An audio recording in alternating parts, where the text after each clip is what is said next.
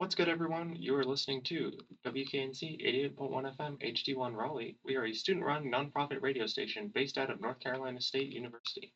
I'm Valkyrie, and this is Off the Record. Here with me today is Renee, founder of LFG Fest. How are you doing? I'm good. How are you? I'm doing great, thank you. Um, first of all, can you tell us a little bit about yourself and kind of how you got into making this really cool festival? Well, um, thanks. Um, uh, I got into this because I wanted to work with musicians and I love live music.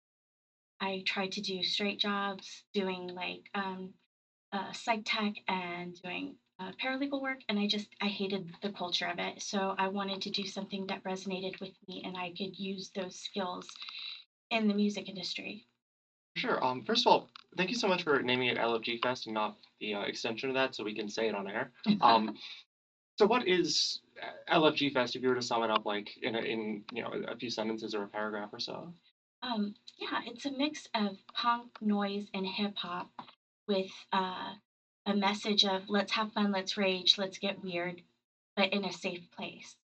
So I just wanted to kind of create a community for people that might not feel like they fit in and they like music that's not mainstream to come and get together and discover new music.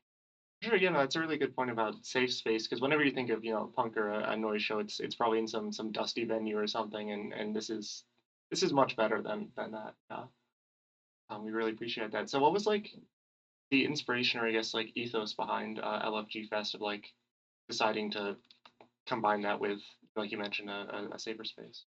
Um, I think it was because uh, I had uh, familiarity with the artists who were performing, and I if I had not seen them live, I've seen videos of their content and their music. And to me, they're all kind of progressive artists that are kind of breaking different boundaries. And I felt like I wanted to initially bring that fest or this lineup to South by Southwest, but uh, that would be cost prohibitive. So I was thinking, uh, you know, maybe I'll just do a little event here um, in the Triangle. And um, also, there were other events that used to, other music festivals, larger music festivals that used to happen in Los Angeles and in Austin. One was uh, FYF Fest, and then the other one was Fun Fun Fun Fest. And so the branding and the thinking behind it was kind of in line with those festivals, along with just wanting to bring artists that I think are very talented and very creative to um, to the Triangle to perform. Sure. So, are there um I I noticed there are definitely a number of local artists. Was there like a local focus? Do you look at like kind of a, a region of the U.S. or is it like more of like a a genre thing? Um, it was a a region a region region and genre thing. Um, I think the artists that I picked were just artists that don't usually get to tour because of the ex- expenses associated with touring. And um, I wanted to focus on uh, artists from smaller communities because they definitely have a DIY ethos and I feel like they just they're prolific in the music that they produce, but they don't always uh, get the get the press that they deserve. So is this like yeah, you mentioned like artists can often like not leave their own area. Is that like something that's endemic to like the punk scene or like is it just harder for them to like get like a van together and, and, and go out there? Um, I think I, I mean I, this is just from my observation. I can't speak for them, but I think it's just um, that you know most of these artists have day jobs and they don't make their money off of music so it's a matter of taking time off and you know getting a vehicle and booking the venues because most of them book their own tours and they do everything themselves so it can get a little bit uh, you know consuming time consuming and consuming with expenses Sure. Um, are there? I, I you mentioned a number of, of scenes and local communities. Are there also a diversity in the identities of the artists, like who they are? Is this like a a, um, a great way of kind of showcasing different identities across this scene? i think so i mean i really care i mean you know i'm not a white person. So I care about diversity and I I look for it. I look for people who uh, I don't necessarily see um, on the radars of uh, typical shows. And I really wanted to have uh, diversity in, you know, uh, in different backgrounds and ethnicities and orientations and all that kind of stuff because I think it's important to see artists represented. So that's what I was hoping to do. Um, what do you say is like, I guess, the importance of one of those kind of festivals and like the scene or like just the the general area of, let's say, the Triangle? Um, I'm pretty new to the triangle, so uh, I I just feel like uh, this is um, you know I think North Carolina is a purple state more so than where I'm from in Texas, where there are blue islands in a red state, and I like the fact that there's diversity in this community, and you can see it when you go out and about.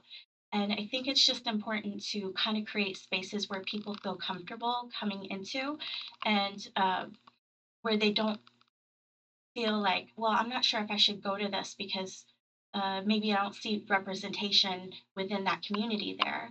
And um, I, I think like one thing I noticed is the folks that do come out to shows that are a little bit more rowdy or punk or, you know, hardcore is they're super sweet, they're super uh, friendly, and they're just there to have fun. And I really like that. And I just wanted to bring more of that into Durham. Yeah, no, I've I've noticed that a lot of like in terms of concerts, they the the, the best, most helpful, um, kind of most capable of making a concert good are people who have had that kind of experience, had that kind of like time in the scene and stuff. And often concerts, like if you come in not knowing what's going on or because of like a meme or something, it can get kind of hairy. So I'm I'm really glad there's a focus on like kind of making sure that there are those established faces in the scene, and that's going to be good. Um, do you mentioned you're recently in the Triangle. What would you say some differences, just music wise, from your time in like Atlanta or Houston or wherever you were? Um, I think it's interesting. Um, I wasn't really involved in the music scene too hardcore in Atlanta. Uh, I really, I mean, that Atlanta is like the, you know, the Hollywood of the South in a lot of ways. So there are like huge artists from there, like Jermaine Dupri and like Mary J. Blige would just show up at different buildings. So that was very interesting to me. And then um, Houston has a really uh, prolific music scene. There's a lot of hip hop, like Dirty South, Third Coast hip hop, and um, but it's very eclectic. It's very like you'll have punks and people that like two step in college kids to older folks to queer folks all coming together at the same music venues and hanging out. It's just a really diverse mix. And in Austin, Austin just had a fiercely like Diet LA music culture where it was a little bit like, okay, if you're in Austin, you're really out there to make uh, you know, to put yourself out there and tour and be a professional touring musician. Um, there's also like really great uh, punk scenes there and lots of little unique spots where people get together and they have their own little events like two day events that aren't necessarily festivals but they're they're bringing artists from other parts of the country or maybe even world to come and perform and that's kind of what also influenced my thinking about lfg fest It's really cool. Um, I I- I've had friends in Austin who have said it's kind of getting like tech road a bit. Have you, did you notice that? Oh, yeah. I mean, uh, if you go to any coffee shop in um in Austin, it feels, I mean, even outside of Austin, everybody's talking about entrepreneurship, startups, funding, all that kind of stuff. So it's like it can be overwhelming. No, for sure. Um, yeah, I think that definitely one thing about the Triangle is that there are all those kind of scenes, but like because the Triangle isn't just one city, it's a bunch of different cities, and that even can often rope in like a Greensboro or something. It's kind of like a lot more spread out. Um, you'll like you'll have if you combine the Triangle, you'd probably have a great electronic rap punk scene, all that, but like you've got to drive 45 minutes one way to get it, 45 minutes the other way to get it. Like, did that? Did you notice that when like planning um the festival, the kind of I guess not centered aspect of the scene? I didn't, but that's not because I didn't look. It was more like I had a single focus in mind. I mean, I am exploring more of the triangle to try to learn uh, where the different scenes are, and I- it's it's.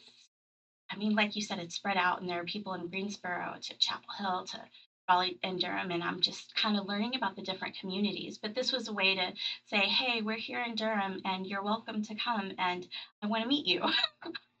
Amazing. Um, so are are you Durham based? Like, what like drew you to Durham?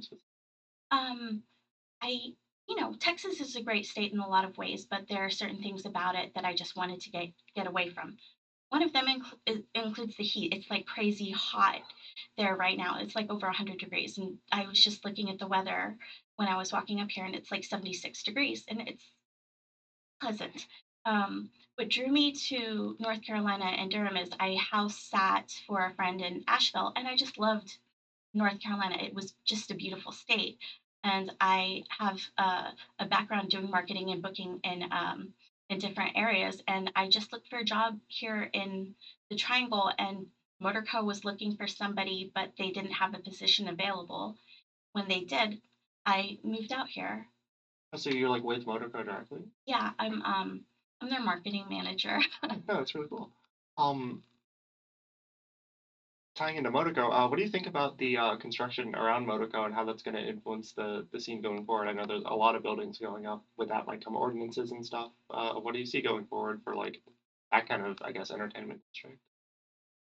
it's kind of complicated because I feel like it it kind of brings like um wealthier folks to the area that can afford the condos and want to go and have a nice evening and you know they can pay for parking and it kind of excludes like people that maybe want to get a little bit more rowdy and you know are a little bit younger.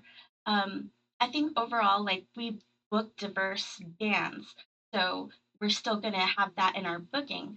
But i feel like anytime like gentrification happens, it kind of uh, pushes out communities who are used to being local to the downtown. So um, it's happening everywhere. It's just really, it's really, I don't know. I want to say unfortunate, and that sounds a lot more negative than I mean it to be. But it's just like it's it's change is always hard. No, it's it's a big one. Such such a structural thing that it's like hard to even like conceive of. And yeah, we'll we'll we'll see how that plays out. I mean, the buildings are still under construction, but hopefully Motorco can still stay diverse, stay radical um in the future. Um, do you want to have more LFG events in the future going forward? Like, or not just LFG, but like other kind of events similar to Motorco? Oh, I'd love to. Uh, I'd like to do this again in about a year if there's interest. Uh, you know, it's kind of hard to grow a brand new event and uh, try to bring people in and raise awareness. So I'd like to, and I would love to collaborate with other people that want to curate events and you know have a passion for music and and kind of bringing people together and building community. So I'd love to do that. Um, what were some, if any, like behind the scenes hurdles in putting together like this festival, getting funding for it? I'm, I'm sure with all these moving parts, um, were, were there any kind of challenges there? Yes. I mean, um, I think the hardest thing is we're such a small team of folks. Uh, there's me, our sound engineer, our stage manager, and our senior um, booking talent buyer. And so, you know, um, just coordinating everything and getting people to help with like PR. I had somebody outside our organization help us with, you know, uh, public relations and um, publicity. And it's just getting all that coordinated has been um, challenging. And also just uh, you try to stay organized, you try to put uh, things together, and it's like, um, it's like, oh, uh, things change and things shift, and you have to be ready to just pivot to the next idea. Um, the bands have been really great to work with so far. Uh, you know, they're uh, they were willing to come out for this from different parts of the country, and so I feel like that wasn't necessarily hard. But I think just like also not having sponsorships, kind of doing it based on you know, um, you know, selling tickets and passes has been challenging because when you have sponsorship money, it makes such a difference. It's just a little bit easier. Oh, so you didn't go for the sponsor for for for this one? No, not for this. Gotcha. Um, was that like a deliberate choice? Um, It was considered. I thought about it with the uh, partnerships that the owners of Motorco have. I didn't want to step on their toes, and you know they had some hesitations about just bringing anybody in.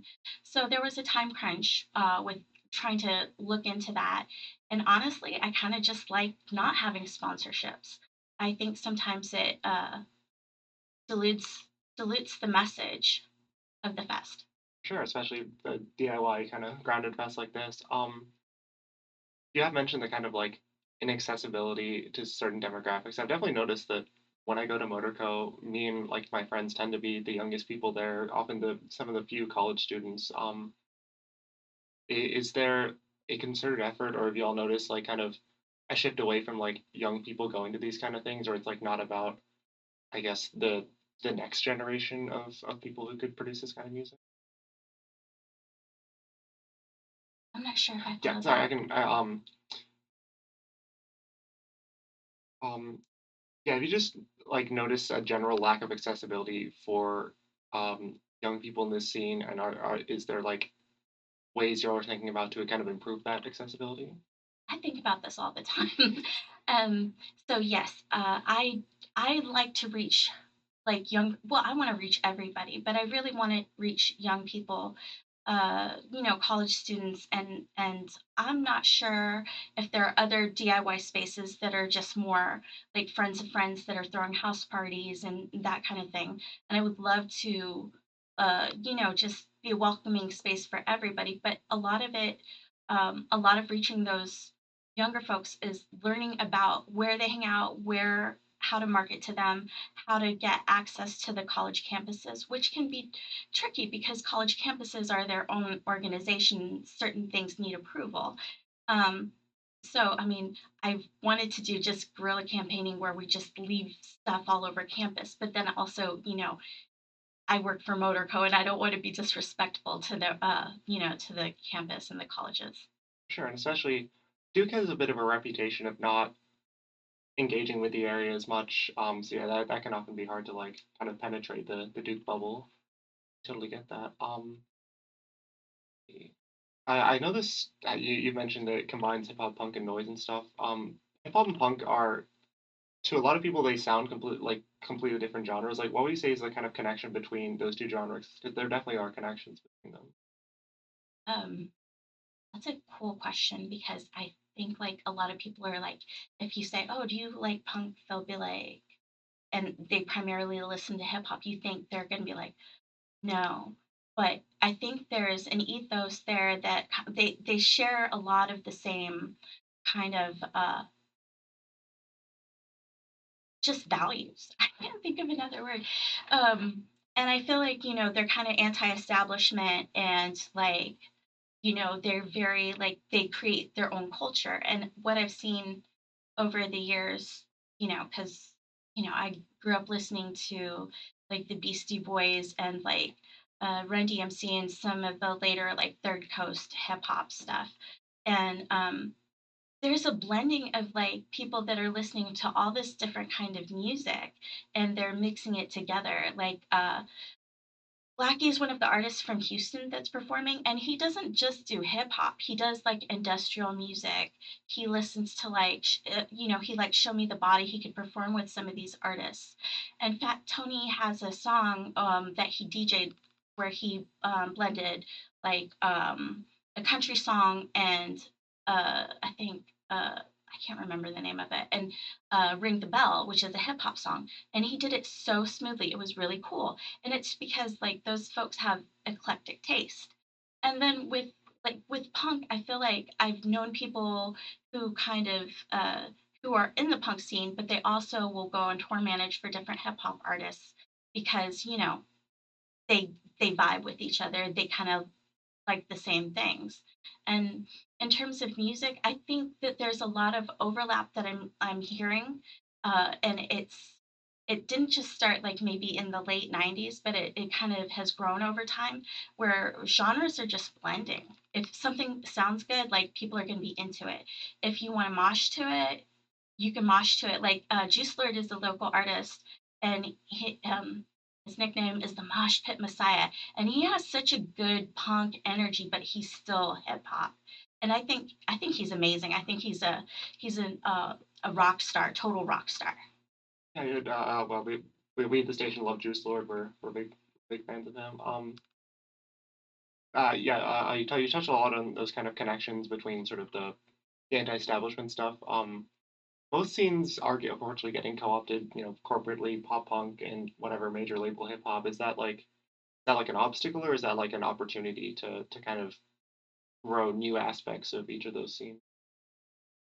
I think it's a it's an opportunity. Um,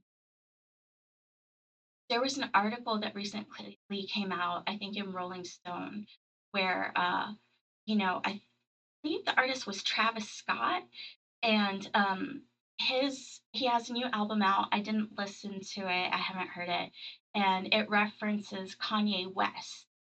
And Kanye West uh, had uh, been compared to Blackie, uh, maybe about like a little over 8 years ago. And so it's it's always like uh, there are always connections within music where if somebody uh, gets recognition and the writers or the journalists in music go and they can pull out a name of an artist that isn't as well known as Kanye West, it makes a big difference in their their reach and their audience. Sure, it's a really interesting way of looking at it. I never thought about that before. I'm definitely gonna read that article after this. Um, see, so this is at Motorco. If for any listeners uh, unfamiliar with Motorco, what's like a good way of like getting there? Like, well, where is Motorco? Um, Motorco is in um, downtown Durham, and uh, there is a lot of construction around there, but you can find parking. Um, on our website, there's information about parking, and there's free parking, street parking, and also uh, paid parking. Um, the venue, our venue is going to be inside, so all the, like even if it rains, where everybody's going to be inside, so that's nice. And if it's really crazy hot, still going to be inside. And then there's uh, Motorco has like a restaurant attached to it. And also, we have a new veranda where we do uh, wood fired uh, food, like and all that kind of stuff. So if you want to grab a bite there, you can. Um, it's like the cap is like 450 for shows, so it's it's big but not too big. It's just like a comfortable size, and I think it's just like a a fun place to see a show at. yeah, that's a really great uh, size for a, a venue. Um, I I know there's a lot of bands playing on like each night. Or, or the set's gonna be like it'll be like a lot of like rapid fire sets. How y'all are doing? I mean, there's the the changeover between sets is about 15 minutes or so. Um, and you know, we're doing line checks, but we and the sets are I think they're a decent amount. They're 30 between about 30 to 45 minutes. And it just depends on um the the size of the uh, the band and I mean what kind of audience it has. Like local bands are going to play more like a 30 minute set, and then bands that are from out of town are given a little bit more time. Thanks. Um, is there anything else specific that you want our uh, listeners to know about during this festival? Oh yeah, I would love everyone to come. We dropped the two day passes to fifty dollars to make it more accessible. But if there's only one day you want to go to, those passes are only thirty dollars. But you should encourage your friends to come, and even if your friends don't want to come because they might not be into it, just come and make new friends. Yeah, for sure. It's always better with friends in those shows. Um, before we go, uh, uh, what are some of your favorite artists, or either in this scene or just in general? Um, uh, what, what, what's like your like general music? Oh wow, I like I like too many bands. Like I think I stopped having favorite bands like a while ago, but I'm really excited about Upchuck. I think they're an amazing band. Um, uh, I'm excited about Sweeping Promises and Wombo and Gustaf and a lot of post-punk kind of music. Also like, you know, I like Megan Thee Stallion. I like hip hop. I like a lot of different genres and a lot of different artists. But like right now, I think post-punk is uh, the music that I'm the most excited about. Sure. Um, yeah. Thank you so much for speaking with us. By the way, it's been a really great convo. Thank you. Thank you for having me. Awesome. I appreciate you all for tuning in. You can check out all of the interviews I and everyone here does at wknc.org slash podcast and click on Off the Record. I'm Valkyrie, and I've been here with Renee from LFG Fest on WKNC 88.1 FM HD1 Raleigh.